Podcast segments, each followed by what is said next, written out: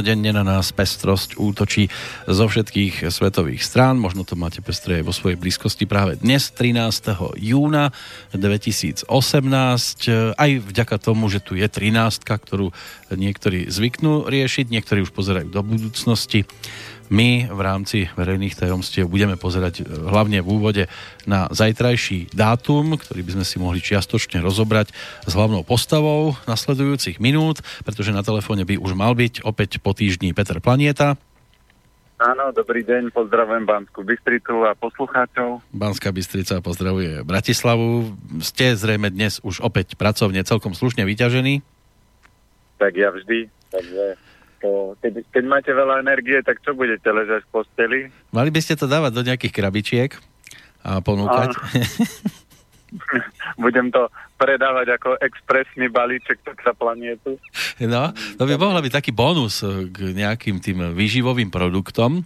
Ale keď už som naznačil, že by sme sa mohli dnes v úvode pozrieť napríklad na zajtrajší dátum, neviem, či ste si to už dopredu všimli, alebo či vôbec takéto veci eh, priebežne monitorujete, ale opäť po roku dôjde na Svetový deň darcov krvi, čo by mohol byť opäť náš odrazový mostik do toho rozprávania o zdravej výžive, pretože krv ako taká, tak samozrejme my ju nevidíme tiec, teda aspoň zvyčajne, ono niekedy si nájde cestu von a nie je to dvakrát ideálne, ale predsa len je dosť dôležitou tekutinou pre organizmus a pre život ako taký. Bez krvi by to skrátka nešlo a mnohí riešia nenápadne aj to, aby bola naozaj v tej najlepšej kondícii, ak sa to takto dá povedať. Takže z vašeho pohľadu taká najideálnejšia forma, ako toto dosiahnuť, to by sme mohli hneď takto v úvode začať rozoberať. No pre krv, aby kvalita krvi bola čo najlepšia, tak sú dôležité dva faktory. A to je číslo jedna je dýchanie, to znamená človek by mal žiť v prostredí, a, alebo aspoň chodiť do prostredia, kde je dostatočné množstvo kyslíka a čistý vzduch, lebo to, čo v meste je a to, čo v meste ľudia dýchajú, to určite nie je vzduch, ktorý by vyživoval krv ja sa vždy tak usmievam po podnos, že keď si niekto kupuje v centre mesta byt a na najvyššom poschodí, aký je hrdý, že on býva v centre, ako centrum je väčšinou toho mesta najväčší smog, a tam by ľudia mali vždy riešiť také tie okrajové časti, kde napríklad mám jednu minútu a už som v prírode, v lese. Ja aj keď sa mňa ľudia pýtajú, že veď vy žijete v Bratislave. Ja vrajem áno, ale ja som vždy žil v miestach, kde my sme mali jednu minútu alebo dve minúty na pešo do lesa. To znamená, že ja som vyšiel z bytovky a nejakých 500 metrov a bol som les, príroda, kde chodili uh, venčiť psíkov. Potom, keď sme sa presťahovali zase, mali sme to nie dve, ale 5 minút na pešo. E, dalo by sa aj 3, keď by sme išli nejakou skratkou, ale plus minus 5 minút a už sme boli v lese. Takže vždy, keď som si hľadal bývanie, tak som hľadal také, aby keď si večer otvoríte okno, aby ste sa nezadusili, ale aby ste dýchali čerstvý vzduch. A teraz, keď sme sa tiež presťahovali e, k Čiernej vode, to je čas slovenský grob, tak e, ja keď idem, e, že sa vrátim z mesta, a vystúpim z auta a ráno sa nady, alebo večer, alebo aj ráno, keď sa nadýchnem, tak vrem, že to je úplne, ale úplne iný vzduch, že tá kvalita toho vzduchu je úplne iná. Toto je číslo jedna. No a číslo dva je potraviny, ktoré ľudia konzumujú a tekutiny, lebo tam je veľmi dôležité, aké zloženie tá krv má. To znamená, či má dosť železa, vápnika, horčika, všetkých týchto dôležitých prvkov. Ale to, čo veľa ľudí nerieši, je, uh, či tá krv má energiu, to znamená, a akú kvalitu uh, potravín príjmam, takú energiu tá krv získava. A keď si zoberieme, že napríklad muži, ktorí keď konzumujú veľa mesa, tak tá krv má veľa ohnivej energii a tá, o, tá krv potom spaluje a vnútro orgánov, to znamená, to telo sa rýchlejšie opotrebováva keď tam zase ženy majú viacej jinových potravín, to znamená šalatikov, ovocia, zeleniny, tak tá krv má málo yangu, čiže je to skôr studená krv a ani jedno, ani druhé nie je dobré. Optimálne na dlhovekosť je to, že tá krv musí mať vysokú kvalitu a, a vtedy to vie fungovať celé. No mnohí svojho času neriešili e, vzdialenosti a keď, tak e, išli do toho centra hlavne preto, aby to mali bližšie do práce. Potom neskôr, keď pochopili, že v tom centre to nie je dvakrát ideálne, tak začali hľadať e, bývanie skôr na okraji mesta a bolo im to vzácnejšie takýmto spôsobom si zariadiť svoje bývanie. E, Kedy si to bolo aj o tom, stačí sa vrátiť o tých zhruba 30 rokov v čase späť, že aj napríklad jablka alebo čerešne pri ceste nebol problém odtrhnúť si a zjesť. Dnes, no, neviem, či práve takéto niečo E, už ľudia až tak veľmi vyhľadávajú, asi skôr nie, pretože tá premávka sa nám pekne zhustila, takže aj toto asi nie je ideálne, nielen teda pre krv, ale celý organizmus e, takýmto spôsobom sa dostať k nejakým tým ovocným alebo zeleninovým produktom. Určite tá kvalita tých produktov obrovsky klesla. No a potom ešte faktor číslo 3, ktorý je takisto dôležitý pre krv, je pohyb. A aj keď som včera išiel uh, po meste, lebo rozvážam teraz vo chude jedlo, tak keď som videl, čo všetko ľudia vymysleli preto, aby sa nemuseli hýbať, to znamená, po Bratislave sú teraz už nie že kolobežky, ale elektronické kolobežky, teraz máme elektrobicykel, to znamená, ľudia sa snažia vymyslieť preto, aby sa čo najmenej hýbali, ale treba si uvedomiť jednu z vecí, že na dlhovekosť je veľmi dôležitý jeden z faktorov a to je pohyb. Znamená, keď tam nie je dosť dynamického pohybu, keď tá krv sa nerozprúdi a niekto sa postaví kolobežku a celú testu, čo ja viem, 2-3 kilometre ho vezie e, kolobežka namiesto toho, aby on sa odrážal nohou, tak tú krv nepodporí, nepodporí proste pohyb v tele a tá živododárna a tekutina, čo je krv, bude stagnovať.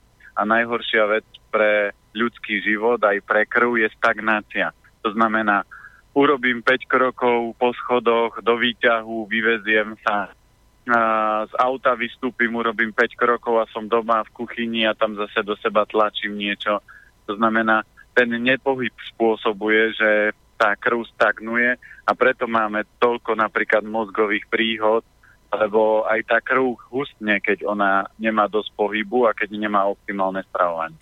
No zajtra to bude teda o 14. júnovom dni, aspoň z pohľadu premiéry e, tejto relácie. Bude to deň, keď sa pred 50 rokmi narodil Karl Landsteiner, ktorý bol lekárom, nositeľom Nobelovej ceny za medicínu a fyziológiu, za určenie systému štyroch krvných skupín a podielal sa tiež na objavení RH faktora.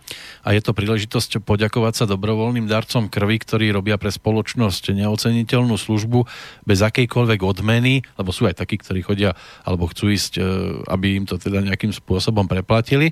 Zároveň je to aj niečo ako podnet pre a podpora tých ostatných, aby v tom e, tohto človeka alebo týchto ľudí nasledovali. Ale predsa len ono to nie je až také mm, jednoduché, čo sa týka e, nejakých transfúzií, lebo nie každá krv je vhodná do každého tela. No určite.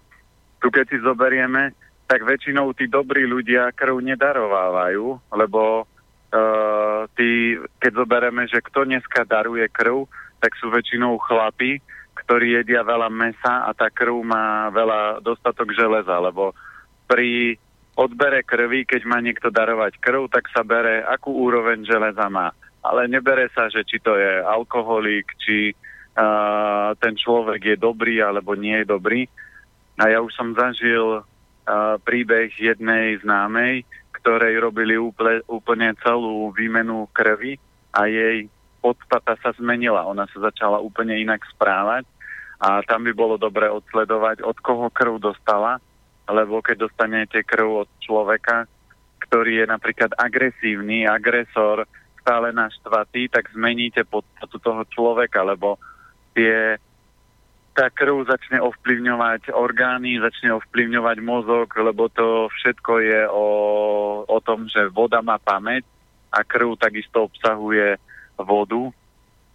Takže my dostávame iný program a získavame iné vlastnosti. Takže nie každý by mal darovať krv a keď by sa malo to tak brať z pohľadu toho, aby to bolo čo najprospešnejšie pre tých ľudí, tak by sa mal brať aj uh, vlastnosti toho človeka, že ako sa on správa, že či to je dobrý človek, alebo to je s prepačením svinia, ktorá napríklad bije vlastné deti a reve na svoju manželku a chodí proste pije veľa alkoholu a takúto krv by som, ja by som v úvodzovkách radšej zomrel, ako dostať takúto krv, lebo tá krv zmení celú podstatu vášho života a preto sa podľa mňa aj stane, že pri niektorých operáciách uh, ten človek zomrie, aj keď mu doktor robí čo chce, lebo keď dostane krv niekto dobrý, niekto ho veľmi zlého, tak tá energia sa nedokáže prepojiť a tá duša proste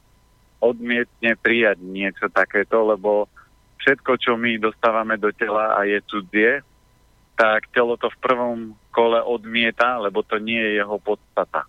No, hovoríte, že krv niekoho zlého, neviem, mne sa tak zdá, že tí, ktorí idú darovať krv, tak tam aspoň niečo dobré v tom človeku aj bude. No, to ani si tak nemyslím. A keď zoberieme, vždy je to o egu človeka. To znamená, že keď niekto uh, daruje krv, tak nie je to o tom, že idem pomôcť, ale pozrite, ja pomáham. Mali by ste si ma vážiť, že ja pomáham. Že to nie je o tom, že idem to robiť len tak. Proste niektorí ľudia majú tie plakety, aj môj ocino má uh, kopec, ja neviem, či už nemá aj zlatú alebo diamantovú tú plaketu, lebo chodí darovať krv, ale nie je to a väčšinou u tých ľudí, že idem urobiť dobrý skutok, idem niekomu pomôcť. A je to vždy o egu. Aj keď vidíte ženy, ktoré sa snažia extrémne pomáhať a riešiť veci za druhých a zachraňovať druhých, tak to nie je o tom, že a ona chce urobiť dobre, ona je rada a jej ego je rado, keď pomáha druhým, čiže zase ona sama sebe robí dobre. Len ani lekár asi nepremýšľa nad tým, keď e, mu príde pacient v ťažkom stave, v bezvedomí, že či si teda želá tú krv alebo neželá, proste on koná automaticky a asi málo kto by si dal na krk cedulku, že nechce darovanú krv. A tak sú uh, náboženstva, ktoré to majú takto postavené, že uh, nemôžu prijať krv iného človeka a zoberte si, že tí ľudia prirodzene žijú. A keď si zase zoberieme, že a niekto, keď to počúva, tak si povie, aký úlet. Zomrieť len kvôli tomu, aby som dostal a nedostal krv iného. Ale keď, ne, keď neporušujete zákony tela, keď neporušujete vesmírne zákony, tak sa nemáte prečo dostať k transfúzii krvi. Nemáte prečo sa dostať do štádia, že vám musí niekto darovať krv a, a že ste v nemocnici a ste pod nožom. To znamená, keď to robíte to, čo máte robiť, si zoberte, že koľko starých ľudí, ktorých ja poznám, a boli niekde na operácii. No vôbec. Niektorí ľudia žili, žijú 90-100 rokov bez toho, že by museli navštíviť doktora a že by jedli tabletky. Prečo? Lebo oni dodržiavajú zákony tela a zákony prírody. A tým, že my porušujeme extrémne veci, to znamená, jazdíme v autách, stresujeme sa, naháňame sa, necvičíme, jeme blbosti, no tak proste sa porušuje toľko zákonov, že každú chvíľku niekto leží v nemocnici na nejakej operácii, každú chvíľku je nejaká nehoda. My keď sme boli v Peru a ja som videl, že v dvoch prúd, prúhoch, čo sa bežne na Slovensku jazdí, boli vedľa seba štyri auta, tam vytrubovaní na seba, ale nie preto, že pozor, exot, nezavadzaj, predbieham, ale trúbili, že pozor, idem, aby to trúbenie bolo ako keby upozornenie. A ja som videl tak upchatú cestu, ako som nikde nevidel, ani na Slovensku, že štyri auta v, v, v, na ceste, kde mali byť, e, kde sú len dva prúhy. A tam som, keď sme išli cez mesto, tak ja som nevidel ani jednu nehodu.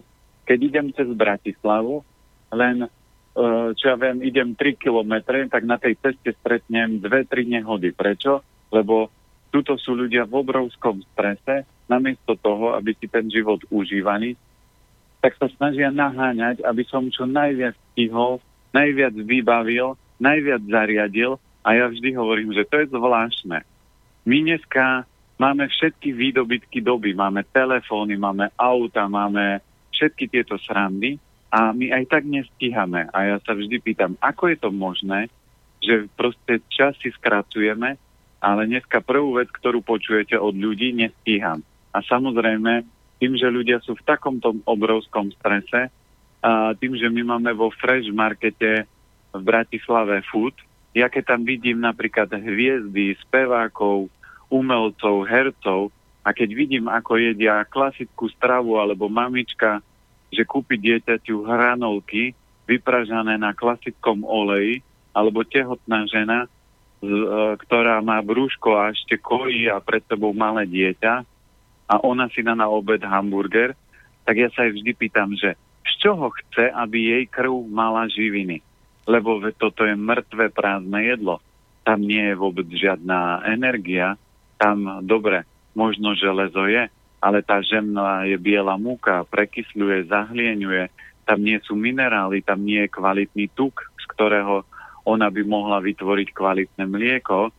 Takže z pohľadu toho ten celý organizmus sa bude len oslabovať a tie deti budú degenerovať. To znamená, že dneska, keď pozriete, deti sú neuveriteľne inteligentné, to znamená, malé trojmesačné dieťa vám na mobile naťuka čokoľvek, ale fyzicky sú deti extrémne slabé, to znamená, oni kondične sú úplne slabúčké a oni veľa fyzickej záťaže vôbec nezvládajú a keď si zoberieme, že koľko dneska máme psychických problémov, ja si nepamätám, že čo ja viem, 20 rokov dozadu, že by prišiel a niekto by povedal, že uh, on bol u psychiatra a bere lieky na depresie, veď by sa mu smiali, že až čoho máš depresiu.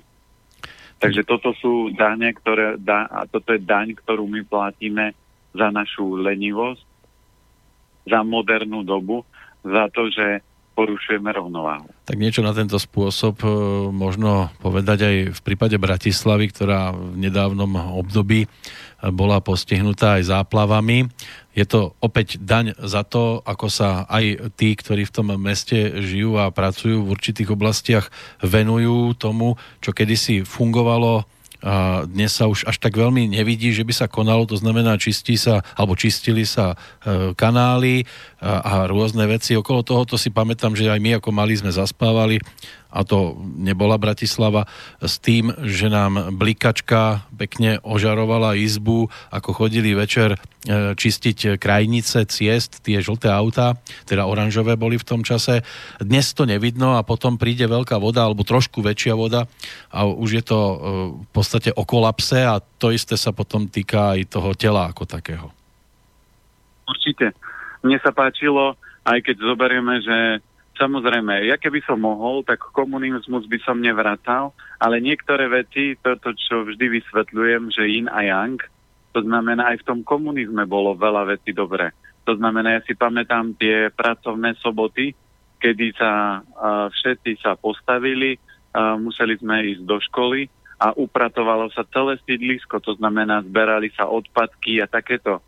Dneska, keby ste deťom povedali, že pracovná sobota, to keď vidíte, že uh, má ísť niekto robiť a zobrali by ste bežných ľudí na nejakú záťaž do nejakej práce, tak proste tí ľudia skolabujú. Oni nie sú naučení uh, fyzicky pracovať. Dobre, niekto chodí na jogu a teraz medituje, ale keby ste ho fakt mali zobrať, že 8 hodín má robiť na poli, tak proste 90% ľudí umrie aj tí, čo chodia napríklad športovať a my sme zažili, že keď sme uh, boli pomáhať Ujovi na stavbe a stavali, staval dom a za, prišiel tam chlapisko, ktorý cvičil s činkami a, mali, a nosili sme pretiac s cimentom, on za pol hodiny úplne vyfluchnutý a my sme sa všetci z neho smiali.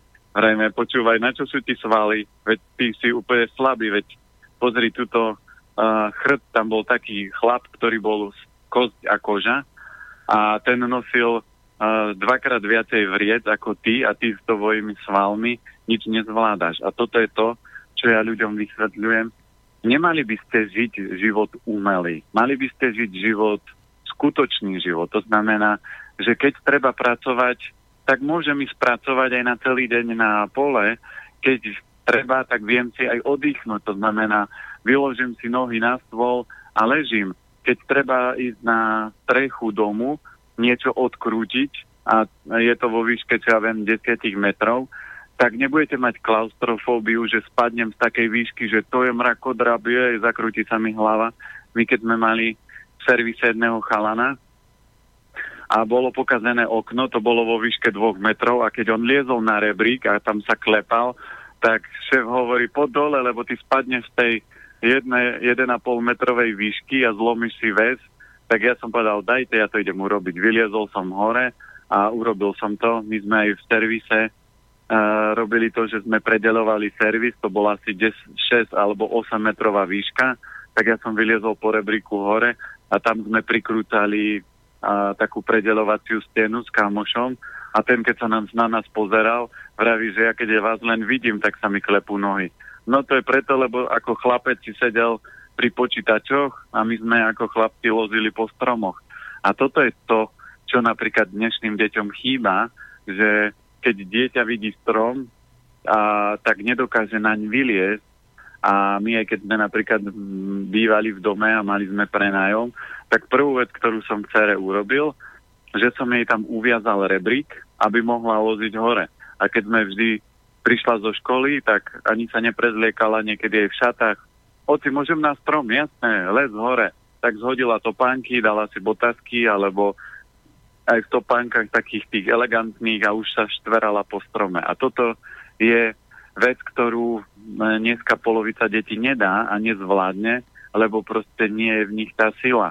A úloha rodičov by mala byť toto vypestovať u tých detí, aby oni nie len, že boli múdre, ale aj zvládli život. To, zvlá- to znamená, zvládli problémy, dokázali niektoré veci si urobiť, opraviť, Lenže tá doba je dnešná zvláštna, lebo ten Matrix robí to, že máte sedieť, máte zarábať peniaze, máte si všetko jedlo kúpiť a niektorí ľudia majú doma kuchyňu ako výkladnú skriňu, ako obývačku a keď pozriete sa na hrnce, tak sú krásne, nové. A keď sa ich spýtate, že varili ste, nie.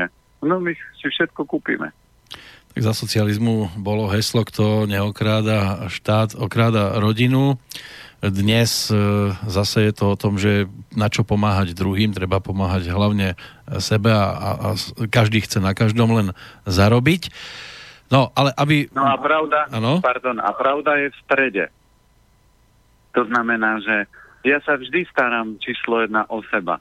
To znamená, 50% energie si nechám pre seba a 50% energie rozdávam ľuďom.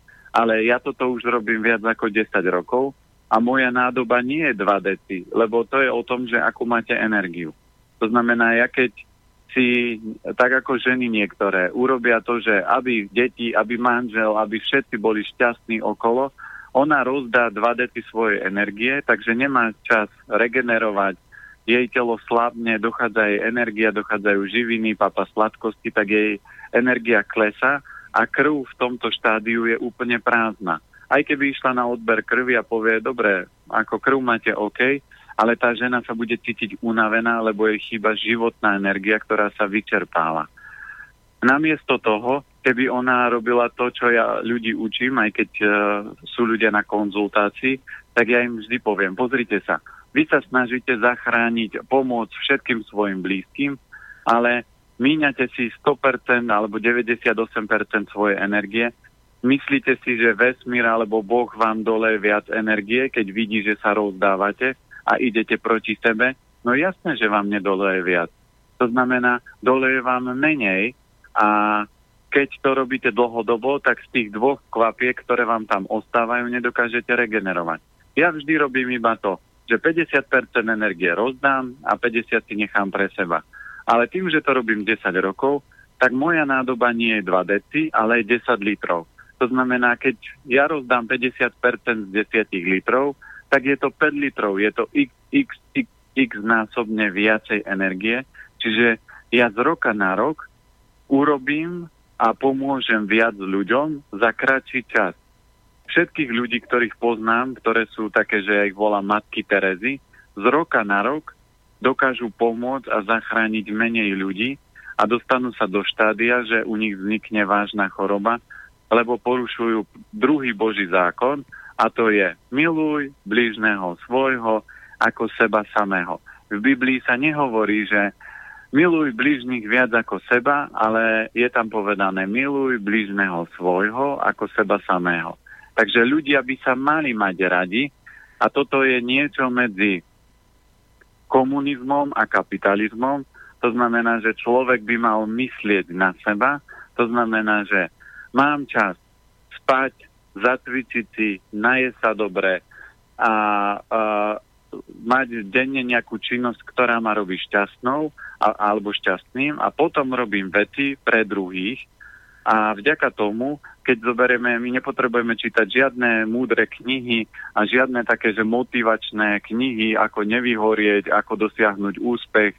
Nám stačí jednoduchá slovenská rozprávka a to je 3 groše. To znamená, jeden groš si nechám pre seba, jeden groš darujem uh, mojej rodine a jeden groš môžem darovať cudzím ľuďom. A vďaka tomu ten človek dokáže fungovať a žiť v rovnováhe. A preto dneska je toľko vyčerpanosti, toľko vyhorenia ľudí, lebo tá krv nemá dostatok živín, nemá regeneráciu, nemá oddych, nemá zábavu, nemá optimálnu výživu, nemá dosť pohybu, takže proste kvalita krvi klesa a ľudia sú vyčerpaní. Tak e, aj v socializme boli e, ľudia aj takého, aj takého typu, ale nejak sa mi aj z dnešného pohľadu zdá, že viac sa chcelo pomáhať tým druhým, aj my sme to zažili, keď sa upratovalo pred panelákom a vôbec sme nerozmýšľali nad tým, že teda ideme zametať aj parkoviska a nejakým spôsobom tam upratovať, hoci sme auto vtedy nemali a dnes, keby ste niekoho chceli do tejto pozície dostať, tak povie, že on to nebude robiť, lebo pre druhých to nebude chystať a sám potom nebude mať kde zaparkovať. Trošku nás to výrazne teda zmenilo oproti tým dobám predchádzajúcim, ale čo nemožno meniť, tak e, to je v podstate hlavná náplň tohto nášho rozprávania, to znamená rady poslucháčom. Dostaneme sa k ním aj k tým minulotýžňovým, ktoré nám tu ešte zostali, aj k tým aktuálnym, ktoré pomaličky prichádzajú. E, dáme si ale pesničkovú prestávku a keď už je to o tej krvi ako takej, tak si pripomenieme takú e, v pesničke Šípkovú ruženku, ktorá svojho času tiež slávila celkom slušný úspech, napríklad aj vďaka tejto pesničke. Anieli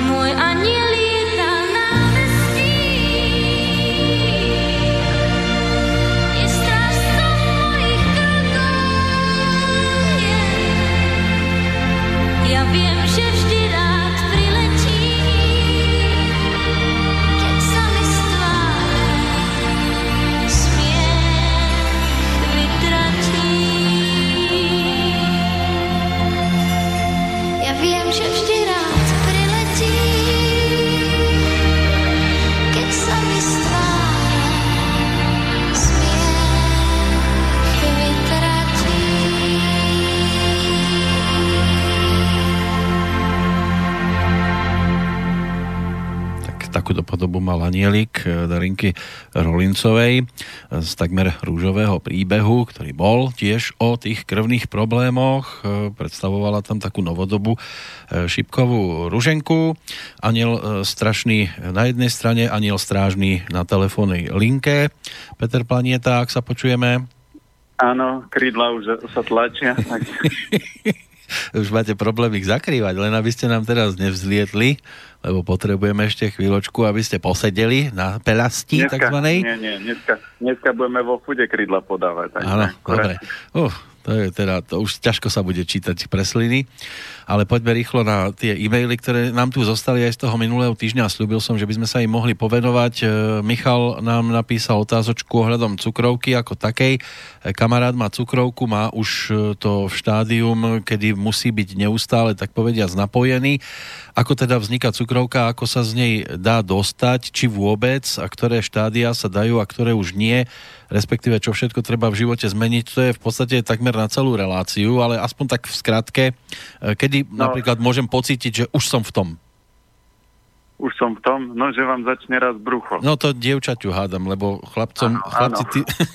Sice tiež Aj raz... oni sú v tom, ano, keď začne raz brucho. Mm, len tam to no. nie je o 9 mesiacoch, tam je to o dlhšom čase. No, takže tu, tu platí jedno z pravidel, že keď zoberieme duchovná príčina cukrovky, je láska. To znamená, že tí ľudia buď sa nemajú radi, alebo rodičia v nich vytvorili odpor, aký si škaredý, hlúpy, sprostý, neviem na čo si na tento svet prišiel, tak tí ľudia nemali dosť lásky, tak začali hľadať spôsob, ako to uvoľňovať. A väčšinou buď to vyriešili jedlom, buď extrémne veľa mesa, alebo aj sladkosti. Je aj jeden, aj druhý faktor môže spustiť cukrovku. To znamená, keď sa to má liečiť. Dneska preto ja chcem budovať inštitút a už mám len na to 7 rokov. Odkedy ho potom o, o 7 rokov už to začnem riešiť alebo už bude postavený. Lebo keby prišiel takýto človek s takýmto problémom, tak poviem, máte 95% šancu, že to vrátime naspäť. Ale musíte urobiť všetko. To znamená urobiť kroky, a veriť mi, aby ste dosiahli ten výsledok. A budeme kráčať po, krok po kroku. A najhoršia vec, ktorá sa vám môže stať, je, že prestanete brať lieky, či prestanete si píchať inzulín a ostanete len na liekoch. Lebo ako náhle už skolabuje uh, slinivka, tak uh, to, čo vytvárajú uh, inzulín v slinivke, tak už tie bunky niektoré odumrú a nie vždy sa to dá ako keby vrátiť úplne do 100% stavu, ale niekedy sa to dá. Takže to záleží od toho, ako, tá, ako ukecáme tú slinivku, aby ešte začala pracovať, aby nám dôverovala. Predstavte si, že orgány sú ako ľudia. A teraz predstavte si, že vy manželke budete hovoriť, že je hlúpa, že je kráva, budete ju podvádzať, a potom jej začne, a ona sa začne inak správať, prestane váriť, prestane upratovať a prestane fungovať tak, ako funguje uh, žena, prestane sa s vami milovať a robiť všetky veci, na ktoré ste boli zvyknutí.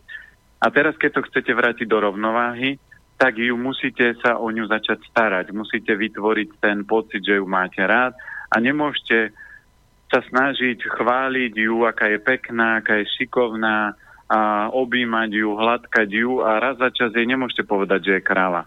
To znamená, to je isté so, s tou slinivkou. To znamená, že keď chcete tú cukrovku vrátiť do stavu, kedy ten organizmus sa ozdraví úplne, tak, ju nes, tak jej nesmiete ubližovať. A jej ubližuje ťažké, tučné, nekvalitné jedlo a samozrejme veľa cukru, veľa ovocia v strave toto všetko ubližuje tráveniu a tým pádom tá slinivka sa nemusí vrátiť do pôvodného stavu, lebo povie, to je tak na oko. Sice hovorí, že má ma rád, ale aj tak raz za čas sa boskáva so susedou. Čiže keď si dáte raz za čas nejakú klobasu alebo nejakú čokoládu, tak proste tá slinivka vám to nebude veriť, lebo ju stále jej robíte zle. Takže treba, keď chcete byť zdraví, a keď chcete to zdravie vrátiť do rovnováhy, treba urobiť všetko. Preto ja budem mať postavený inštitút na to a poviem, keď chcete urobiť všetko a chcete 100% výsledok alebo 95, tak tieto všetky body musíte naplniť. Ak ich nechcete, tak choďte domov trpieť a nebudem riešiť s vami, že 30% robíte a 20% a, a 70% nerobíte. To isté je napríklad aj príbeh s môjim ocinom, že ja som sa mu snažil pomôcť, ale keď som videl, že on nechce, tak dneska to rieši cez doktorov a jeho stav sa iba zhoršuje. Lebo nedá sa opraviť niečo, že urobíte tri kroky dopredu a dva dozadu, alebo štyri dozadu. Tak toto nefunguje. No a to, čo vie ešte v rámci veci, ktoré funguje, určite zabera, čo zabera na cukrovku a je, ja s tým už mám aj z praxe výsledky, je výborný je zelený jačmeň od Greenways spoločnosti, čiže pre tých cukrovkárov, ktorí majú cukrovku a nie sú schopní alebo silní zmeniť stravovanie na úplne 100%, no tak v prvom kole v tej prechodovej fáze vie výrazne pomôcť zelený jačmeň. Ono sa dá povedať, že keď tam nie je cukru cukru, tak je potom viacej cukru po inej stránke.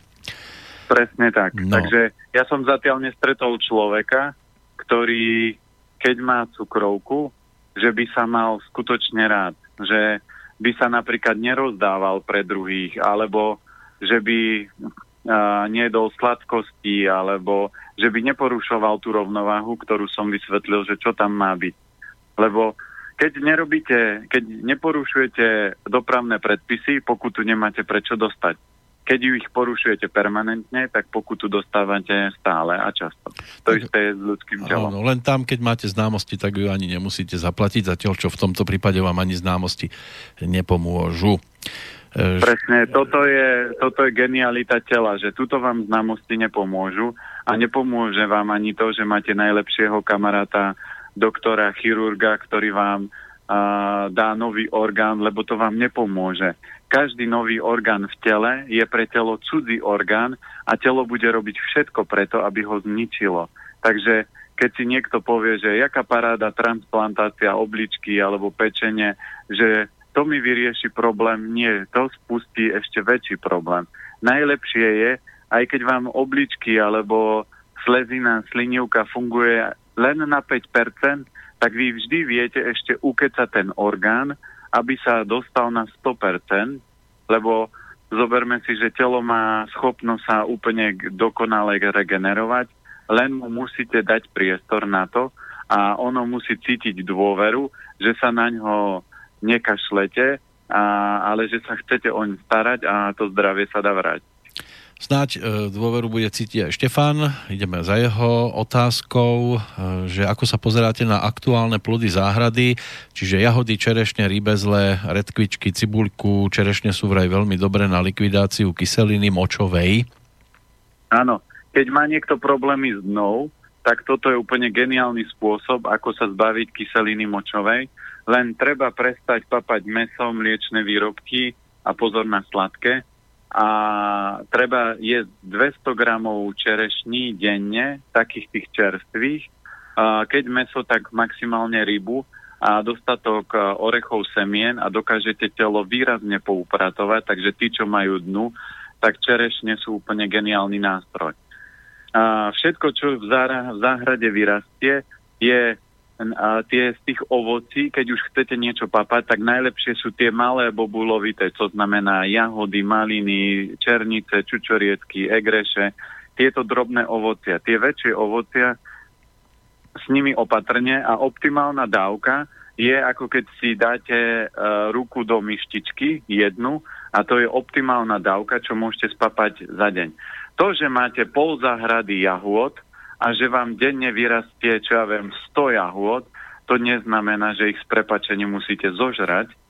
Vy by ste mali zjesť tú presne dávku a do tej jednej ruky vám tak vojde, keď sú také domáce, pekné, také väčšie jahody, tak ich vám vojde možno 6-8.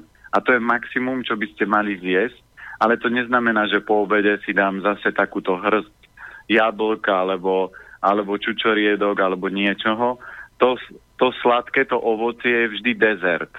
A keď vám vyrastie viacej, tak urobte radosť napríklad susedovým deťom, lebo ovocie je úplne geniálny nástroj pre deti, lebo je to dobrý in. A tie deti sa z toho tešia. Vy ste urobili dobrý skutok a vesmír vám ten váš, tú vašu dobročinnosť vráti iným spôsobom, čo ja viem, že napríklad vám zdvihnú plat vo, v robote, alebo vráti vám tom iným spôsobom. My keď sme mali napríklad vo firme Marhulu a uh, ja som vtedy nedol ovocie vôbec, no tak všetko, čo vyrástlo, tak ja som zobral a napríklad doniesol som uh, dievčatám do roboty a oni to zobrali svojim deťom, alebo zo- zavolal som sestre, ona má tri deti, tak som jej poslal marhule, lebo to ovocie je úplne geniálny nástroj pre deti, ale nie moc pre dospelákov. A ešte vhodnejšie je viac pre chlapov, ktorí sú takí mesoví, ale oni vám zase ovocie moc jesť nebudú. Ale určite ovocie nie je vhodné pre ženy, ktoré majú studené ruky, studené nohy, ťažko sa im stáva z postele, majú slabosť krvi a oni budú jesť ovocie, to im tú krv ešte vyčerpá viac. Tak mne sa minule do rúk zmestilo 40 jahôd, mal som na dlani také vedierko, to už... Áno, áno, ale už som si myslel, že to máte lyžicu z bagra. to, to už asi nemožno, že? Keď tak si dám vedieť. Nie, no to vidíte, to je tá tvorivosť ľudí, ale keby ľudia používali tvorivosť na to, že vymyslel som, ako robiť nie 50 klikov, ale 100, Takže dneska už robím 100 klikov na miesto 50. Oni premyšľajú skôr, ako tých 50 neurobiť a ako ležať a nič nerobiť a cítiť sa dobre. Na toto tú mysel my používame úplne super. Mm. Ale mali by sme používať tú mysel opačným spôsobom. To znamená, že všetko to, čo nám aj v záhrade alebo aj príroda ponúkne, to ešte neznamená, že musíme mať predstavte si príklad, že e, žijeme dneska na Slovensku, keby sme boli v nejakých arabských krajinách, je to iné. Ale predstavte si, že máte peknú manželku a popod okna ide pekná slečna. No tak čo ju vtiahnete do bytu a budete sa s ňou milovať, lebo išla okolo. To je taká presne hláška, no lebo mi vyrastli jahody na záhrade. No a to znamená, že ich máte zjesť? To neznamená. Ale nie je to zlá predstava. No nie je to zlá predstava, ale vyskúšajte to urobiť, keď budete mať manželku doma a stiahnite si peknú slečnu a ešte keď vaša manželka zabudla na lásku k sebe, to znamená pribrala 20 kg a teraz si vtiahnete peknú nejakú 25-ročnú, všetky krivky, postava. Ja som mal šéfa vo firme a on hovorí, teší sa na leto, lebo budú letné prsa, to znamená, že ženy pozhadzujú tie svetre a že budú vidieť všetky tie krivky. No keby ste si takúto slečnu vtiahli domov, tak dostanete hneď od manželky dve popapuli vo dverách. A, Čo tu chceš tou? A od nej ešte ďalšie štyri? Áno. Takže takto to nefunguje a takto to isté nefunguje aj s tým, čo vám vyrastie v záhradke. To znamená, že všetko to, čo vyrastie, vy nemusíte s prepačením zožrať. A vy môžete proste spapať to, čo telo prirodzene potrebuje Ľudia povedia, ale mne jahody chutia. Tak ale zoberte si, že čo telo potrebuje prirodzene. Nepotrebuje toľko cukrov a keď vám vyrastú reďkovky alebo vyrastie vám zelenina, tak papajte viac zeleniny, ale ovocie vždy berte ako dezert. A ľudia, ktorí to vždy berú ako e, ovocie berú na tú istú úroveň ako zeleninu, tak vždy, keď prišli ľudia na konzultáciu a mali problémy s v rámci zdravia. Vždy to boli ľudia, ktorí jedli extrémne veľa ovocia. Ja som nestretol človeka, ktorý by jedol dostatok zeleniny, dva, trikrát do týždňa mesko a malú hrst nejakého ovocia denne, že by on mal nejaké zdravotné problémy. Ten nemá väčšinou, lebo to je, on dodržiava tie zákony tela. Choroby a zdravie a problémy majú ľudia, ktorí porušujú proste rovnováhu tela, či už je to na psychickej alebo fyzickej stravovacej úrovni. A vtedy to telo sa vzbúri, tie orgány sa postavia a povedia, ako tá žena vypadni s tou mladou 25-kou, lebo keď si chceš sa s ňou kamarátiť, tak vypadni z domu a už sa tu nevráca. No keď sa orgány postavia, tak si nepomôžete. Aj... No ale tak musíte vedieť, kedy sa po, majú postaviť, lebo v niektorých prípadoch je to veľký prúser. Áno, a prúser je aj keď tam máte tú 25-ročnú a už sa vám uh, už, už na, te, na to postavenie ako si nejak nepríde.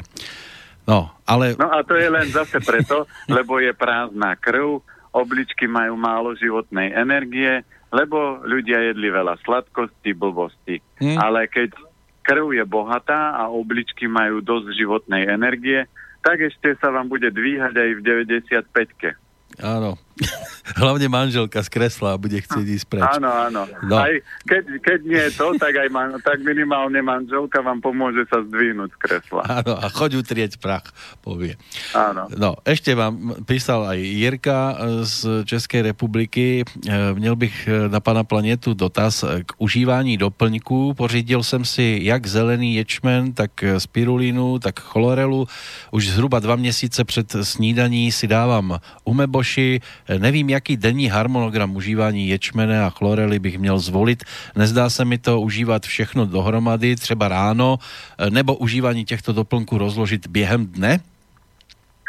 No, platí to, že jačmen ja berem ako multivitamín, to znamená, že ja keď sa ráno zobudím, dám si pohár vody, potom si uh, dám do pohára jemne teplú vodu, čiže dám filtrovanú vodu, trošku prehriatej vody, aby ten jačmeň bol studený a do toho dám čajovú lyžičku jačmeňa, zašejkrujem, vypijem. Tí ľudia, ktorí majú slabšie obličky, môžu si dať do toho pár kvapiek umeoctu. A chlorelu si väčšinou dávam po jedle.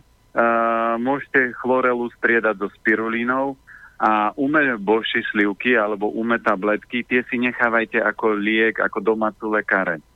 A to by ste nemali ako keby bežne používať, lebo oni dokážu zrovnávať extrém v tele. Čiže keď je tam veľa jangu alebo veľa inu, príklad, keď má niekto hnačku a dá si ume tabletky, tak oni stiahnu to hrubé črevo a zastavia tú hnačku. Keď má niekto zápchu, tak oni rozriedia tú stolicu a uvoľnia tú stolicu. Čiže oni vždy dorovnávajú extrém v tele. Ale ak by ste ich dennodenne používali, tak stratíte moc ume tabletiek alebo ume boši sliviek. Čiže my to máme doma, ale ja to používam fakt iba v extrémoch. To znamená, že čo ja viem, spal som hodinu, tak si rozpučím slivku umeboši, hodím si ju do 1,5 litrovej flaše a popíjam to ako nápoj celý deň, aby som doplnil tú chýbajúcu energiu, keď som v noci nespal napríklad. Čiže takto treba tie veci používať a netreba sa dostať do štádia. Pre mňa jačmen je nápoj. Je to ako keď si dám zeleninový nejaký nápoj alebo zeleninu. Chlorelu používam ako detox. Chlorelu ani jačmeň, ani spirulínu, ani nič z takýchto doplnkov nebudete potrebovať, keď budete 8 hodín spať, 8 hodín pracovať, trikrát do týždňa cvičiť, mať prácu, ktorá vás baví a naplňa mať výborné vzťahy a raz do dňa si dáte malú hrst čerstvého ovocia v lete, v zime polovičnú hrst sušeného ovocia. Vtedy nepotrebujete žiadny doplnok a budete sa tešiť vysokému zdraviu. Ale ako náhle robíte napríklad 16 hodín alebo 12 hodín, cvičíte viacej, alebo máte viac pracovných aktivít, alebo staviate dom, tak by ste mali patrične tej záťaži pridať výkony. Lebo ja to vždy prirovnávam, že vrcholový športovec nemá jedálniček ako klasický človek, ktorý robí napríklad v administratívnej nejakej firme. To znamená, Sagan má úplne iný príjem, ako má napríklad e, človek, ktorý je šofér autobusu alebo kamiónu Takže tam sú úplne iné rozdiely príjmu. A vždy by sme to mali dávkovať podľa toho, aký máte príjem, taký by ste mali mať aj výdaj. Ano. Čiže Sagan, aký Sagan máte má určite, výdaj, tak ano. by ste mali mať príjem. On má určite väčšiu, väčší príjem výplatu, ako má taký šofér autobusu, to je pravda. Presne tak, ale má aj na to schopnosti. Preto ja ľuďom vysvetľujem, že čím väčšie schopnosti máte, čím lepšie vaše telo funguje, tým viacej peniazy zarobíte. A keď pozriete, už aj so Saganom to je také a to je jeho daň, ktorú si zaplatí. Sagan už dneska pomaly robí reklamu aj na kachličky, čo si myslím, že je dosť ujeté, lebo som ho minule videl na nejakom plagáte zvláštnom. Mm. A teraz, keď pozriete jeho výkony, už nerastú, lebo namiesto toho, aby sa on sústredil na to, uh, aby robil to, čo miluje, cyklistiku, tak sa stáva z neho pomaly malá celebrita. A koľko rokov žiaril? Pár. To sú čo, 2-3 roky? Lebo uvidíme, že či vyhrá tento rok majster sveta, ale keď som pozeral, čo boli tie cyklistické preteky, aspoň v správach okolo Kalifornie, No tak tam nevyhrala. Tam nie, ale vo Švajčiarsku sa mu zase zadarilo celkom slušne. Už tam jednu etapu vyhral a skončil aj druhý, aj tuším tretí teraz, ne, alebo štvrtý naposledy včera v jednej etape, takže stále je ho vidieť celkom slušne, ale tak predsa len prichádzajú mladší cyklisti a už on pôjde do veku, keď to nebude o tak častých víťazstvách, ako to bolo doteraz. Nie je to jednoducho stroj, ktorý môže vyhrávať všetko, kde sa objaví.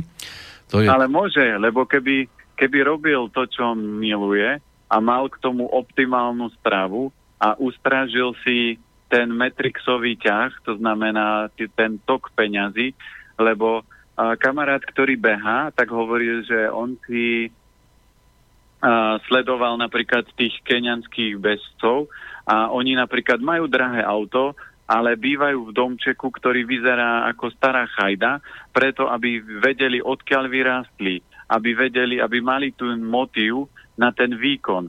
Keď si zoberiete, že on si môže dneska kúpiť čo chce, uh, má peňazí veľa, takže aký bude mať motív? Samozrejme, že keď príde niekto, kto komu dal uh, nejaký cyklistický klub šancu, aby sa ukázal, tak on proste sa bude drať, keď vyrastol nie na nejakej dedine a bol odkazaný na to, že jedol jedenkrát do dňa, tak on má silnejšiu vôľu na to, aby to vyhral, ako niekto, kto má všetko. A toto je problém športovcov, že oni toto stratia tým, že sa stanú slávni a úspešní, tak o, túto, o tento drive prídu a preto nemôžu veci vyhrať. On to má v nohách tie svaly sú našlapané, oni sú ďaleko silnejšie. Len to, čo tam chýba, je ten drive tomu, že ah, ešte to dám. Tak áno, ale roky neoklamete. Postupne predsa len bude musieť sa zmieriť s tým, že už nebude rýchlejší, len prídu tí, ktorí budú podstatne na tom lepšie. Ale, ale to je len pohľad e, západného sveta. To znamená, že keď zoberiete, ja keď som videl majstrov bojových umení, tak žiaden akýkoľvek mláďas ho nemal šance zbiť. Proste on bol rýchlejší, bol silnejší, tú techniku ovládal lepšie. Prečo? Lebo on prirodzene stále sa vyvíjal. A toto by malo byť aj v športe, lenže e, klasický šport je len na 2, 3, 5 rokov maximálne na dokonalý výkon a potom tí ľudia končia. Ale keby ste to upratali, tak Sagan by mohol byť hviezda ešte ďalších 20 rokov, keby mal to v sebe.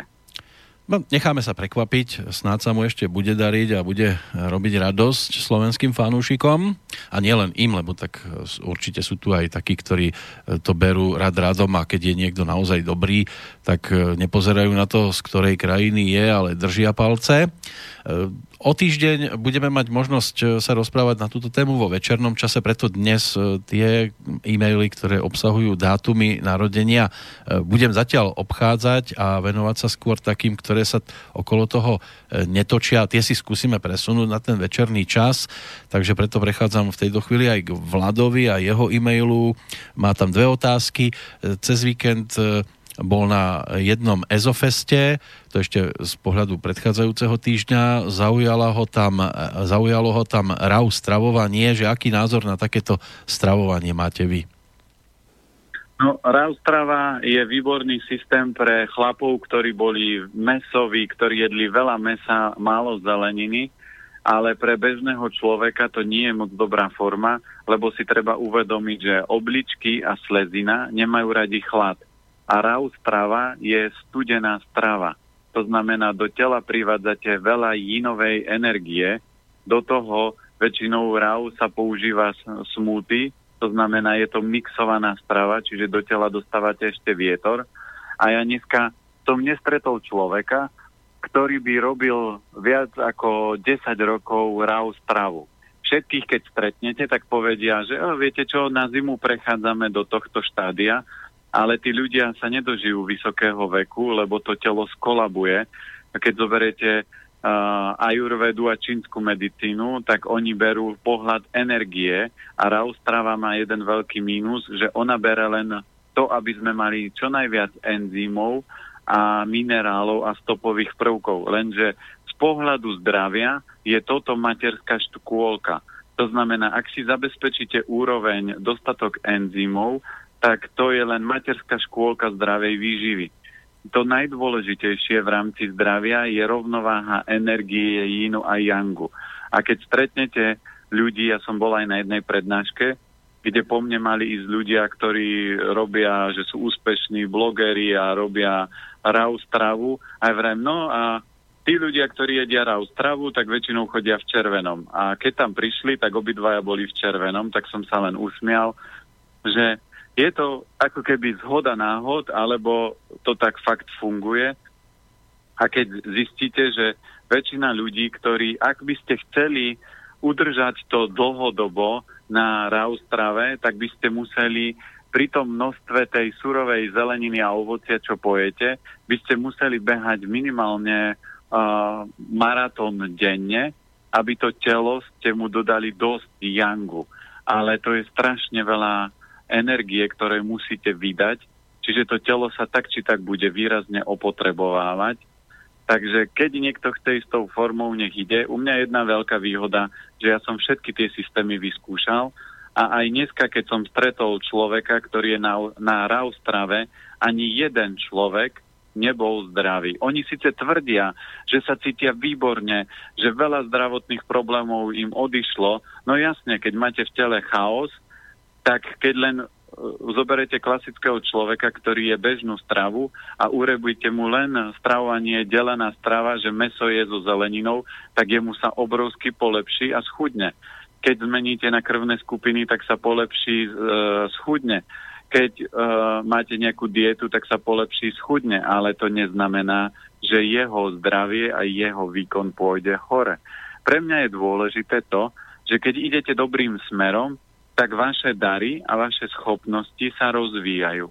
A toto by mal byť meritko, ktoré by ste si mali strážiť. Urobím viacej klikov, urobím viacej drepov, stihnem viac práce, mám väčší výkon, mám lepšiu náladu, cítim sa lepšie. Moja a, a krásny dôkaz je stolica. To znamená, že ak je telo v rovnováhe, tak vaša stolica by mala vyzerať ako banán, ak tam máte veľa jínu, tak bude riedka, kašovitá a tak či tak bude zapáchať.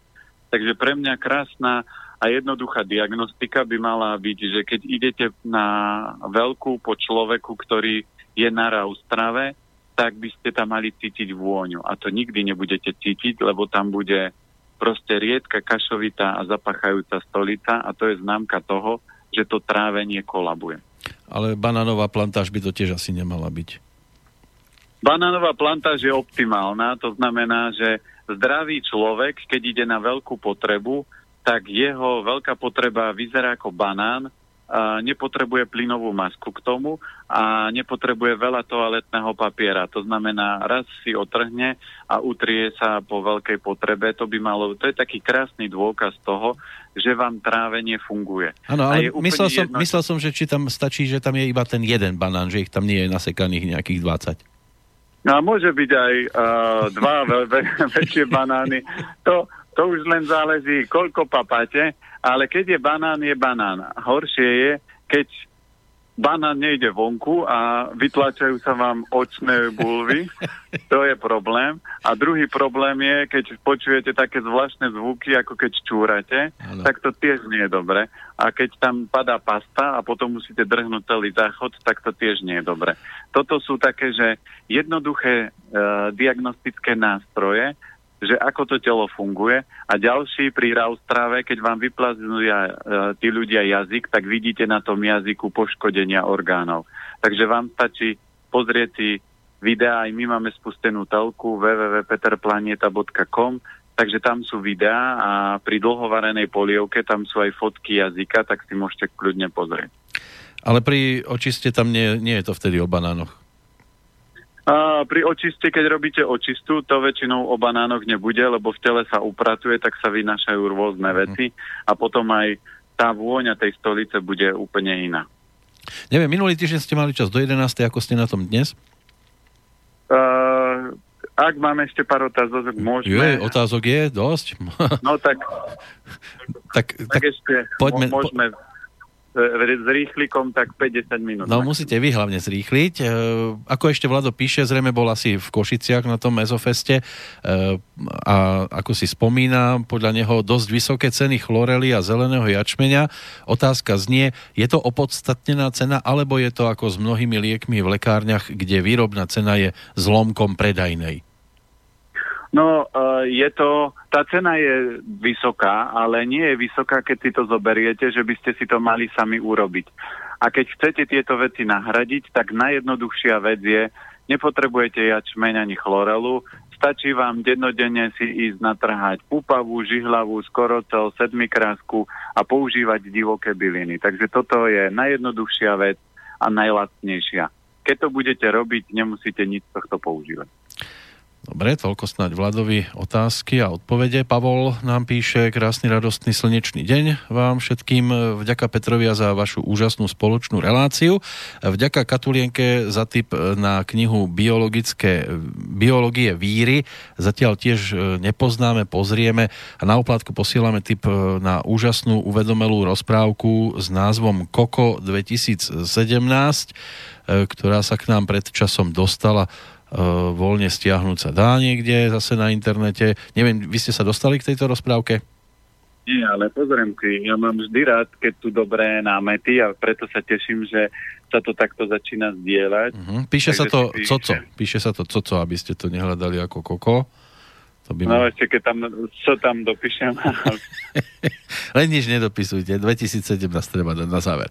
No, Ľudovic Popradu. E, dobrý deň, môj problém sa volá zubný e, váčok, váčky. Tentokrát už e, šiestý, odniesol si to už aj jeden zdravý zub. U tých prvých som to úspešne poliečil kurkumou s medom, lenže po približne mesiaci sa stále vytvorí nový a na inom mieste. Čo by mi pán Planeta poradil, ako to riešiť? Koloidné striebro by pomohlo, nemám skúsenosti s tým, ako ho používať, kde ho kúpiť v okolí Popradu. Ďakujem pekne za seba aj všetkých poslucháčov a prajem veľa šťastia, lásky vo vašej skvelej práci. Takže my ďakujeme samozrejme aj za otázku, ako si s tým poradiť. No, zuby sú, vždy kosti kolby sú prepojené s obličkami a zuby trošku aj s hrubým črevom, takže keď sa tam niečo vytvára, určite by bolo dobre urobiť detox hrubého čreva. To znamená, rýža naturál so zeleninou je dobrá. A ako domáca lekaren dá sa použiť napríklad chlorela, že vždy, keď sa večer umýjú zuby, tak sa pohryzie aspoň 5-10 chlorel a necháte to, e, tým pádom zakonzervujete zuby a tá chlorela samozrejme aj detoxikuje hrubé črevo, čiže dá sa použiť aj táto forma. Čiže to, že sa to vytvára, je tam len nejaká toxicita v organizme a tej sa treba zbaviť a to detoxikáciu. E, Ján píše, dobrý deň, chcel by som sa opýtať, či by ste mi prosím vás nevedeli poradiť s niečím, čo by mohlo pomôcť môjmu starému otcovi. Tvorí sa mu nádor na pečení a možno pľúcach. Neustále sa mu tvorí voda v tele v rôznych častiach. Pred niekoľkými rokmi mal nádor na hrubom čreve, ktorý mu rozhodil úplne organizmus. Kvôli tomuto nekonzumuje strukoviny, lebo mu nerobia dobre. Čo sa týka stravy, momentálne sa snaží dodržiavať pečeňovú dietu, konzumuje tepelne upravenú zeleninu, občas meso na prírodno a vývary. A teda by som sa chcel opýtať, aká strava by mu pomohla, či by bolo vhodné zavedenie chlorely, prípadne čo by ste mi, prosím vás, poradili? No, keď pozriete, už pomaly vidíte, že tá a, rakovina r, už preliezla a lezie do všetkých orgánov postupne, lebo bola v hrubom čreve, teraz je v pečení a ona sa už postupne rozlieza, lebo tam je základný problém a to je to, že človek musí, keď už dostane rakovinu, mal by zmeniť život o 180 stupňov, lebo také zmenenie života o 10-20% alebo 20 stupňov moc nepomôže, lebo to telo už mu ako keby došli sily, že tolerovať a byť trpezlivý na toto. So staršími ľuďmi je to náročné, to znamená, on pochybujem, že by bol ochotný prejsť a otočiť sa o 180 stupňov.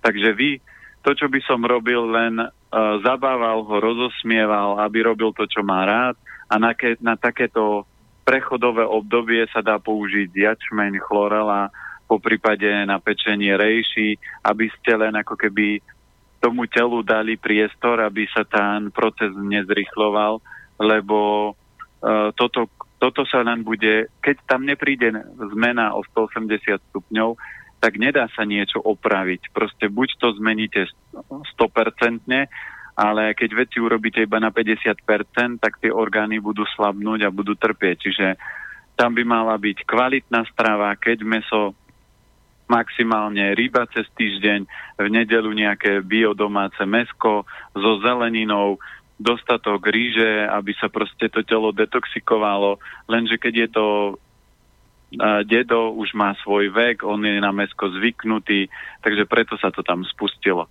Takto väčšinou vždy dopadnú chlapy v takomto stave, a poznám väčšinou mužov, muži takto dopadnú, lebo veľa mesa, málo cvičenia, veľa, čo ja viem, niekedy aj alkoholu spôsobí to, že tie orgány sa vyčerpajú a keď už nemajú silu, tak už sa potom spúšťajú takéto procesy. No keď sme pri tých skôr narodených, Ivo z Vrútok píše, chcel by som sa opýtať, ako by čo najrychlejšie bolo možné dodať energiu 75-ročnému mužovi, pravdepodobne má zdevastované obličky, má spuchnuté nohy, nad očami, pod očami tiež spuchnuté, nemá pravidelnú stolicu, neudrží chrbticu zvisle, chodí ako by sa e, niekomu klaňal No, tuto máte odpoveď toho, čo ja ľudí upozorňujem. To znamená, že tí, čo sú teraz vo veku 25-30 rokov, oni si povedia, no zaujímavé, ale mne sa nič nedeje. Lenže si zoberte, že keď nezmeníte život a nerobíte tie veci správne, tak o 30-40 rokov dopadnú všetci takto, a dneska ľudia, ktorí majú 20-25 rokov, po 30 budú dôchodcovia, lebo jedia mŕtve potraviny, oni si nepamätajú čerešne na strome, oni nejedli mrkvu zo záhradky, to všetko majú len z hypermarketov, čiže ten základ majú slabý a strašný a ne, deti, ktoré sa narodili teraz a jedia stravu takúto mŕtvu, tak budú v 20 dôchodcovia. Takže keď sa chcete vyhnúť takémuto stavu, tak treba, aby ste urobili teraz tie zmeny a teraz si vyberali kvalitné potraviny a teraz jedli, pomáhali, cvičili správne. A keď je už niekto v takomto veku, tak platí to isté pravidlo, že keď ten človek nechce urobiť 100% zmenu a je to už v takomto štádiu, vidíte, že tie nohy opúchajú, že tie obličky sú vyčerpané, tak len sa pobaviť. Chceš, nechceš. Na koľko percent chceš, nechceš. Takže keď to chceš na takéto percento, tak dobre, môžeme použiť takéto veci, ale e, musíte vedieť, že ten stav nikdy nedostanete do stavu 100%. Preto ja keď budem mať inštitút postavený a keď mi príde takýto človek, tak poviem, sú iba dve možnosti. Chcete žiť, alebo chcete pomaly umierať, lebo nič medzi tým nie je. A keď chcete žiť, musíte urobiť zmenu o 180 stupňov. Ak ju neurobíte, tak ja vám nedokážem pomôcť, keď urobíte 3 kroky dopredu a 4 dozadu, alebo 2 dopredu a 1 dozadu. Toto je príklad aj môjho ocina, ktorému ja dneska nepomáham, lebo on si vybral cestu páno doktorov a chce brať lieky, tak ja ho plne akceptujem, porozprávam, rozosmejem, popýtam sa, ako sa má, ale nevstupujem do jeho života a stravovania, lebo on si vybral svoju cestu. A tomuto sa povie láska.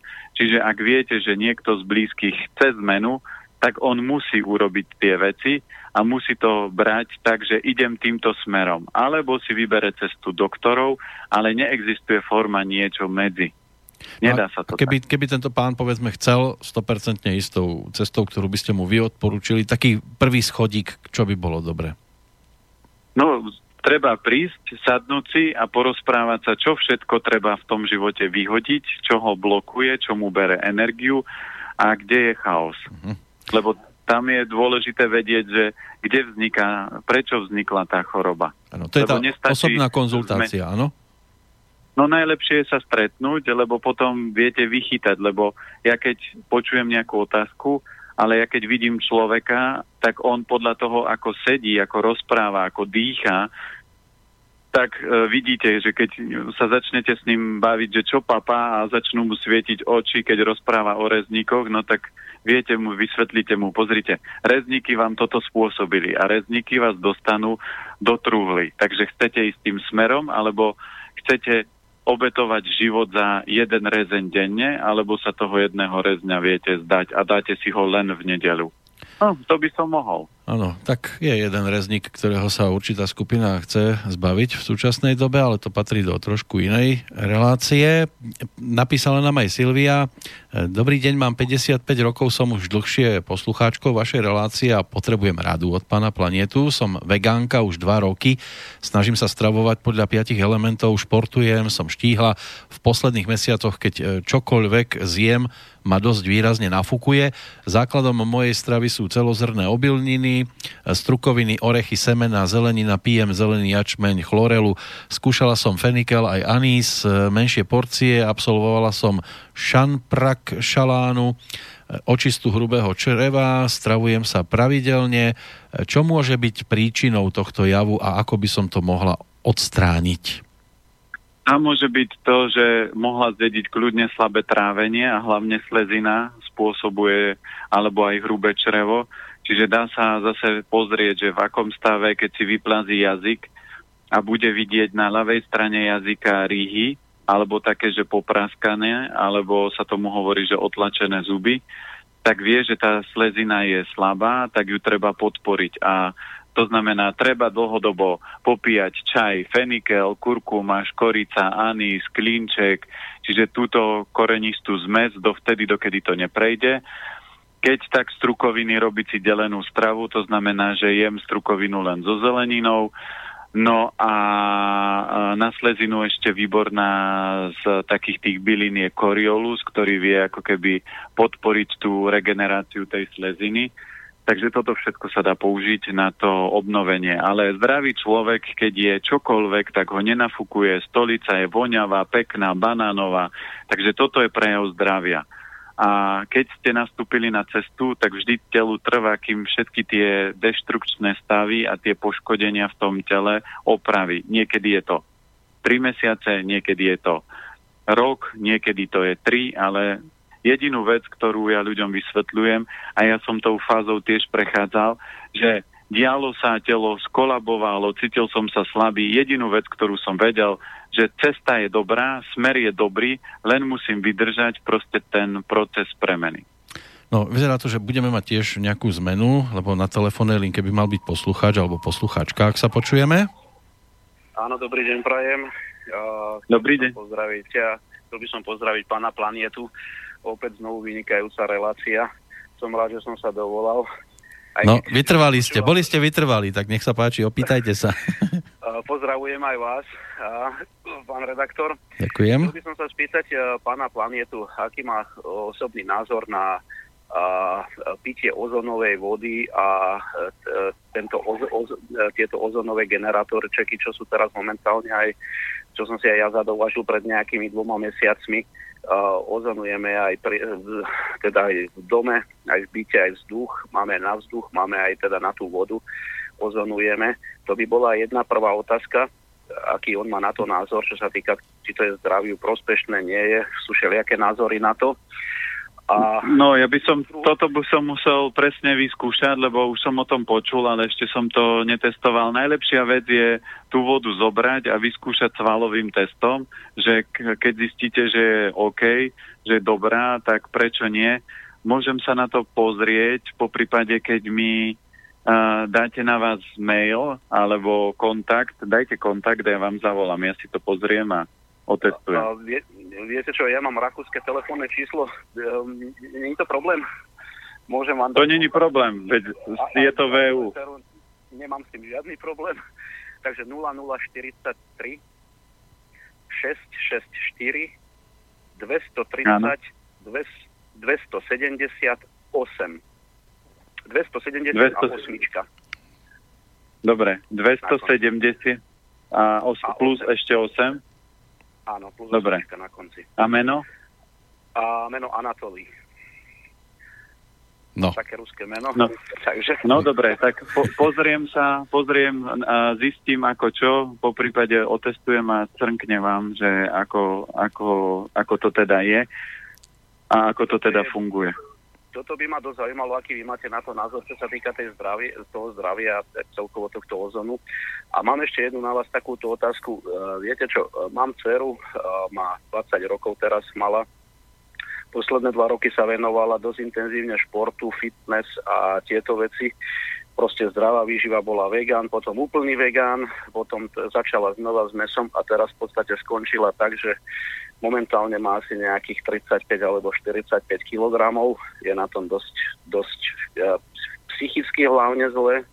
Máme nábeh, nie máme nábeh, ale tam už je teda tá, tá anorexia a tá, tá bulimia chcel by som vás len poprosiť, všetko možné sa snažím študovať aj tieto nestranné stránky, čo sa týka aj výživy, alebo čo by mohlo pomôcť, ako by sme toto, tento organizmus vyčerpaný s tým cvičením neustálým a tou stravou. Ja som stále tlstá, tlstá, tlstá, až nakoniec teraz je tak, že úplne až je tak chudá, že už je, chodíme do nemocnice na draslík do krvi, infúzie a podobné záležitosti. Ak by ste mali niečo k tomuto Veľmi pekne vám ďakujem, želám vám všetko dobré, aj poslucháčom, aj takisto do redakcie. Ďakujeme rádi, pekne. Som, som, som rád, že existujete.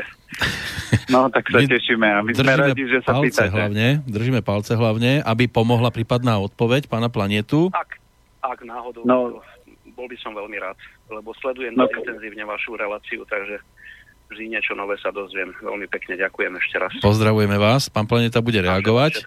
Držte sa. Ďakujem. Do, Do počutia. počutia. sa. No, pán Planeta, no, ako s týmto? No tak, no ako s týmto, preto som povedal, že už bude o 7 rokov čas vybudovať inštitút, lebo keby bol priestor, tak ju zoberem a vrátim ju naspäť do života, lenže musí, museli by ste ju strážiť od rána do večera a urobiť všetky veci, ktoré sú dôležité. To znamená, ona musí sa mať rada taká, aká je a musí mať optimálnu výživu, a nasmerovať ju na to, aby bola šťastná, aby robila veci, ktoré má rada, lebo ja už som stretol niekoľkých športovcov a preto som naražal aj na Sagana trošku, lebo vidím, že ako začína taký jeho výkon publikávať. A ja som mal jedného chlapika, ktorý robil ultramaratóny na bicykli a skončil tak, že mal problém prejsť z, zo záchoda z postele na záchod, že vyčerpal si tak svoju energiu. Lebo ľudia si myslia, že telo je nezmar, že ono vydrží čokoľvek. A keď športujem a kým to dávam, je všetko OK. Lenže telo, kým skolabuje, tak 3 až 5 rokov dopredu vysiela kontrolku. To je ako auto, 50 kilometrov, kým mu dojde benzín alebo nafta, svieti kontrolka, pozor, tankovať máš dojazd už iba 30, 40, 20, 10 a keď to neakceptujete, tak vás nechá na diálnici v strede a pumpa je 10 kilometrov za a 10 pred. Takže v tomto prípade samozrejme vždy sa dá, len najlepšia cesta by bolo možno prísť, uh, stretnúť sa, aby prišla ona, možno s ocinom a pobaviť sa a o tom, že čo všetko ona chce, akým smerom, čo by chcela v živote a nastaviť to krok po kroku, ju vrátiť naspäť do života. Lebo ona, keď športovala, podľa mňa ona je silná a toto je len jedna zo skúšok. Ja tomu hovorím, že to je skúška dobyvateľa a každý zažije minimálne dve, tri skúšky takéto, ako zažíva ona že teraz to telo sa zrútilo. Pre niekoho je to, že manželstvo sa zrútilo. Pre niekoho je, že dcéra zomrela. Takže každý máme inú skúšku, čo je pre toho človeka ťažké. Ale ona podľa mňa je silná bytosť. Uh, nevidel som ju, neviem jej číslo, ale myslím si, že je to tak, keby sme sa stretli, tak sa mi to len potvrdí. A tam ju len treba nájsť tú skulinku, kadiaľ ju vrátiť do života a namotivovať ju a držať. Čiže ja som sám hovoril, že aj v rámci telky budem chcieť robiť, že zázraky sa dejú, relácie, takže ak budete chcieť, môžeme dceru vrátiť naspäť do života, ale musíme si sadnúť, prejsť, že čo teda ideme robiť a ona musí povedať, že chcem. A keď ona povie, že chcem, tak spoločne to vieme dať naspäť uh, a vrátiť ju do života. No, pomaličky sa nám blíži e, hodinka rozprávania, aby ste sa mi nestratili na linke, tak by to chcelo už aj e, rozlúčku a zvyšok e, môžem prislúbiť, že sa opäť dostane do programu o týždeň, ale už v tom večernom čase a tam budeme mať na to podstatne viac priestoru, aby sme na niektoré veci reagovali. Ďakujeme aj Ľubomírovi, ktorý nám napísal, že slinivka je český výraz, v Slovenčine je to pankreás. E, niekedy Áno, sa nám... To je v pohode. Dnes už e, sa nikto neospravedlňuje za anglické výrazy, ktoré sa dostávajú stále častejšie do slovníka, ale tak samozrejme nie je to cieľené, tak občas e, jazyk utečí aj do, do Českej republiky a máme tu našťastie aj poslucháčov z tejto strany, e, tak snáď ešte v závere k tej téme krv a transfúzia, čo sme tu riešili na začiatku, napísal nám Román. Roky tomu e, som čítal článok od chirurga v Amerike, ktorý pri operáciách používal tzv. solnú transfúziu, 2% morskej soli v čistej vode. On zistil, že telo je schopné vyrobiť krv z takejto tekutiny už behom operácie a tiež logicky nemusel brať ohľad na krvnú skupinu alebo potenciálnu in- infekciu. 100% úspech. No, ale ako sa dalo očakávať, organizácie, čo bohatnú na transfúziách, zatlačili na vládu a tá mu kliniku zavrela. Proste demokracia. Pointa je v tom, že naše telá sú súčasťou prírody a odpovede sú v nej, len ich treba nájsť. A preto tieto relácie máme týmto smerované, aby to nebolo o nejakom planietovi, alebo o nejakom Joškovi Mrkvičkovi, alebo o nejakom pánu doktorovi, ale aby to bolo o tom, že je to vaše telo, je to, sú to vaše orgány, vaše bunky a podľa toho, ako sa budete o ne starať, to je ako deti. Keď sa o ne staráte výborne, tak oni vás milujú, ste na ne hrdí a oni dosahujú v živote úspech a radosť. Keď sa o ne nestaráte, tak tie deti z domu utečú čím skôr a už ich nevidíte. Takže preto aj tieto relácie slúžia na to, aby ste si uvedomili, že tu ja nepotrebujem planietu, ja potrebujem sám seba mať rád a robiť a papať to, čo pre to moje telo je dobré a vtedy to vaše telo vám to vráti a nepotrebujete nejaké zázračné superfood alebo nejaké, uh, nejakých terapeutov, liečiteľov a špeciálnych masterov. A aspoň zatiaľ v tom e, s pánom Planetom mienime pokračovať, ako som už povedal, o týždeň vo večernom čase po pol deviatej. Pán Planeta, budete mať čas? Jasné, na, na uh, dobrého sparring partnera a uh, posluchačov čas mám vždy vyhradený, lebo toto je to, čo je moja úloha na Zemi je pomáhať ľuďom opravovať životy. A to je môj najväčší dar a preto ho budem vždy používať. Dokedy vesmír bude chcieť, aby som po tejto zemi chodil, tak dovtedy to budem používať. A aj keď mám, čo ja viem, jeden, dvakrát do roka, že prídu za mnou ľudia a povedia, poďte so mnou toto robiť, viete, koľko peniazí tu zarobíte, ja vrem, vylezte mi na hrbaj s vašim uh, biznisom, lebo toto nie je vec, ktorá by ma bavila a ktorá by ma naplňala. Ja budem robiť iba to, čo ma baví a naplňa a to je toto. Tak keď vy máte hrb, ja ho nemám, ja ich nemám kam poslať, takže uh, budem No tak si... viete, musíte si ho vyrobiť, takže to je do, dosť, dosť uh, keď už ho neviete vyrobiť jedlom, čo znamená veľa tuku, veľa mesa, tak vám hrb vždy vyrastie, buď vpredu alebo vzadu, to je už jedno. Ale, alebo si ho urobte taký, že uh, nejaké staré slipy napcháte do podstričko a už ho máte. Ja, to vpredu tomu tiež hovoríte hrb? A tak čo to je? No, brúško, keď je. No, ja viem, ale no, tak to, no, to, to, je... to je brúšný hrb. No, dobre, tak, tak mám aj ja a budem si ho hľadkať zase 7 dní, než sa dostane na ďalšie témy. Možno e, budú také, ktoré zase inšpirujú našich poslucháčov, ktorým ďakujeme za dnešnú aktivitu.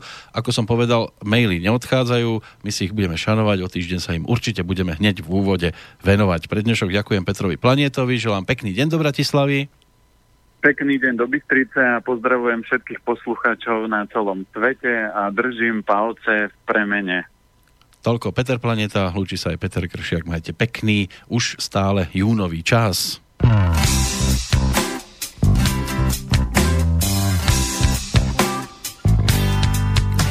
ti ide o všetko, tak ide o málo. Keď unavené šťastie nikde dávno zaspalo, na čo to vzdávať? Aj to sa stáva. Aj keď všetci smejú sa ti do očí a tvoju latku niekto iný dávno preskočil, nie je to sláva. Nechaj to plávať. Keď ťa začnú potlapkávať po pleci, to ťa život z toho veľmi rýchlo vylieči. Uvoľni sa, nebuď v krči, nebuď napätý, veci sú len také vážne ako ty. Neperežívaj.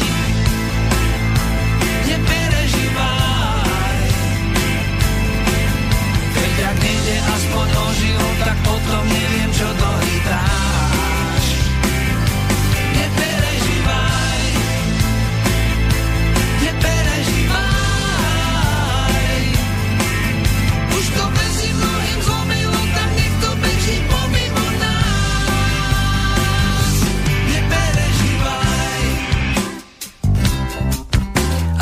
Nemáš slova ani na pár viet a frajerka ti dala jednostrannú výpoveď. Nie je to sláva, aj to sa stáva. Keď ti ide o život a možno o gule, tak prestávajú platiť všetky regule. Uvoľni sa, nebuď krči, nebuď napätý, veci sú len také vážne ako ty. Neperežívaj,